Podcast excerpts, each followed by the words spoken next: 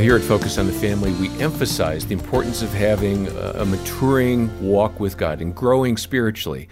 But uh, personally, life can overwhelm me. Uh, we've had seasons where my wife and I are just trying to keep up with the next urgent thing. And so the idea of spending quiet time with God or seeing God in any of the chaos, it gets a little lost. I'm John Fuller, joined by the head of our parenting department, Dr. Danny Huerta. Danny, uh, so many people have a heart to pursue God, right. but it gets shut down by the tyranny of the urgent and by kids and chores and everything. How do we deal right. with that? Right. There's there are pressing demands all around, and there many times there are great intentions to to have that connection with God. And I remember uh, early on in in um, being a parent. Uh, going out and doing yard work. And that was a, a time when it was a little quiet and I could have some space to just have some conversation with God because that's something that my grandpa did. Uh, and I so got to watch him that. doing that. Yeah, I got to watch that wow. as a little guy, seeing him pray and whistle and sing, and it was a time where he was. It was that worshipful time, but I think it was a time where he could get away from everything and just have some alone time from all the pressures that he had. So that's something that was f- for me a special time. Just go out in the garden, have that quiet time. Mm. Sometimes washing dishes, staring out right outside, going, "Oh, we're doing this again," right? And then I'm going, "Lord, thank you for the family I've got. Thank you for uh, our home." Yeah. And I try to go into that gratitude space imperfectly but those are spaces sometimes where we can have that connection. Yeah, I love that emphasis on imperfectly because nobody does it right. No, uh, no. Nobody here at Focus does it perfectly, and um, you might identify with that. Here's somebody I think that you'll really appreciate Courtney Ellis. And Focus President Jim Daly and I spoke with her about uh, kind of finding God in the ordinary messes of life. Courtney, welcome back. Thanks for having me. We're going to kick it off with a really important topic now laundry. Let's dig into the spiritual blessing of laundry. Uh, you know, one thing, again, I said this often last time, but Jean did a wonderful job. By the time our boys were 10, they were doing their own laundry. And I always thought that was probably her, the highest achievement for us. uh, getting ready for bed, not so big on the marks, but but getting the laundry done, just something that she handed to them quickly, and they took to it. And we did have a few pink items that came out from time to time. I think you had your your own pink item episode. What was that? Uh, I did. It was early in our marriage before children when we were both in seminary and didn't have two nickels to rub together. And I was doing the laundry and turned all of my husband's undershirts pink.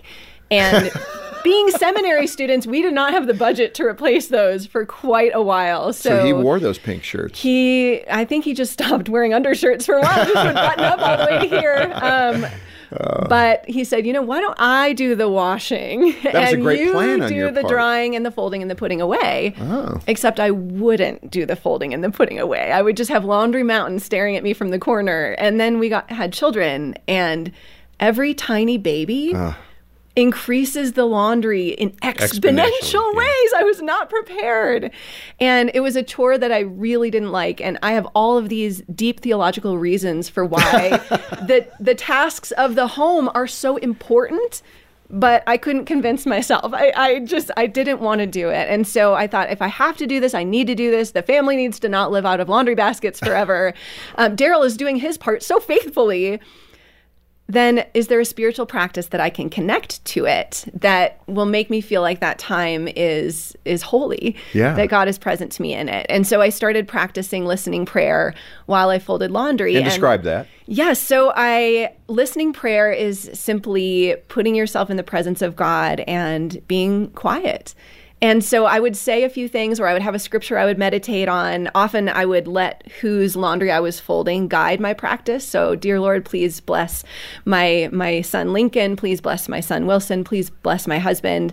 And then I would just be quiet and see what the Lord brought to my mind.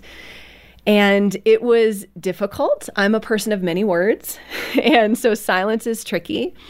But scripture talks a lot about being still before the Lord. And I think it means being still not just in our bodies, but also with our voices and also with our minds to to be present to God in that way. No, it's good. I love the idea of praying for the per, the person's clothing you're folding. I'll try to do that too. I do try to do my own laundry. John, you're looking. Jean is still working on you. no, huh? seriously. And I cannot take credit for the idea. It was actually my dad who taught me that. He was the laundry folder in my house growing up, Yeah. and he would tell us that he would pray for each of us as I he think folded our folding things. is the hardest Yeah. part. And he had three it in and daughters, putting so detergent in there is pretty easy. I can do that all day long. Right, that it's one's when they're ready to come out. What do you do? It. I got to hang all these shirts up. Danny, I love how Courtney looked at laundry time as a time to pray. And I'm sure that some folks are listening saying, you know what? I try to pray, but it doesn't work. I mean, I start here and I end up way over there. So, what's your encouragement to that person that finds themselves just really unable to focus on God? Yeah, welcome to the club, right? That's what I would say. I mean, that would be the majority of people. It's just hard to have our mind stay focused on one thing. And especially when you're doing something that you're used to doing and it's kind of an automatic and you're doing it again, your brain starts thinking about what's next, what is this, what is that, and are the worries of the day start to hit you, the phone starts ringing, another mess is happening, or the dog is barking. And so it is hard to pay attention, but at least you're trying. That's what's beautiful. You're trying to talk to God, and God has complete compassion and love for that. That mm-hmm. a child of His is wanting to have that conversation and totally understands the fact that our brain is all over the place and can go in multiple directions at one time. And especially moms, I know this. Moms have talked to me about the fact that even when they go to bed, their mind is still racing and they have a hard time going to bed at night. And it's it's just a challenge as a parent uh, or just living, really. That uh, we've got things uh, from bills to work to worries about emotional things happening in the home. And so I just want to encourage you continue to do it, try your best. Uh, s- sometimes it's good to vary it up with some praise music or something else that you can have in the background that can help you feel that calmness that God can bring you in the middle of chaos. Yeah, yeah, and I, you know something that uh, God has allowed me to see is see those children and the interruptions and whatever the distractions are is moments where you can pause and just lean in and understand. So I have a lot more empathy for kids who interrupt me now because their minds are racing, and it's sort of like, uh, okay, Lord. Uh, I think I'm frustrated right now, but I'll bet they're frustrated when they can't quite get to whatever it is they're wanting. Does that make sense? It does. It does. And I've seen moms that have been working on this make a list of things that cause their mind to race, and they've written them down so that their mind can rest while they're trying to do some tasks and pray. And it's just using see see what tools you can use to help your mind be at ease with the large list you've got up there. That's awesome, Danny. Thank you for sharing that perspective. And I so appreciated Courtney Ellis and her heart, and I know that you've identified with something along the way here. Let me recommend that you make a donation to the ministry here. Help us uh, continue podcasts like this to encourage you in your parenting journey.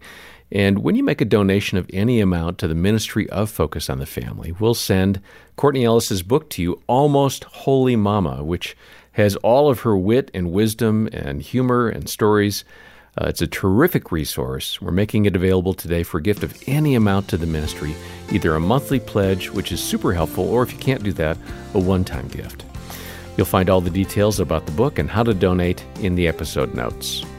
Also, in the show notes, a link to a really encouraging article called Learning from the Prayer Life of Jesus. Now, he was perfect, but we can learn from the Master, and I think you'll find that to be a really inspiring article. It's free, and it's a perfect follow up to the conversation today. Next time, more from Courtney about how God doesn't leave us, even in embarrassing moments. Uh, for now, on behalf of Dr. Danny Huerta and the entire team, I'm John Fuller, and thanks for listening to the Focus on the Family Parenting Podcast. Hi, I'm Dr. Greg Smalley. And I'm Erin Smalley. Marriage is an amazing gift from God, but it can also be a challenge sometimes. That's right. We could all use a little guidance. And that's why we started our podcast, Crazy Little Thing Called Marriage. We talk about things like recognizing conflict cycles, dealing with stress, and how to grow your love each day. Listen at crazylittlethingcalledmarriage.com or wherever you get your podcasts. We can't wait to see you there.